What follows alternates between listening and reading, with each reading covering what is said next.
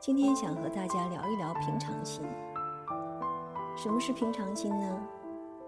也许有人说，不过是一日三餐，粗茶淡饭，日复一日，波澜不惊。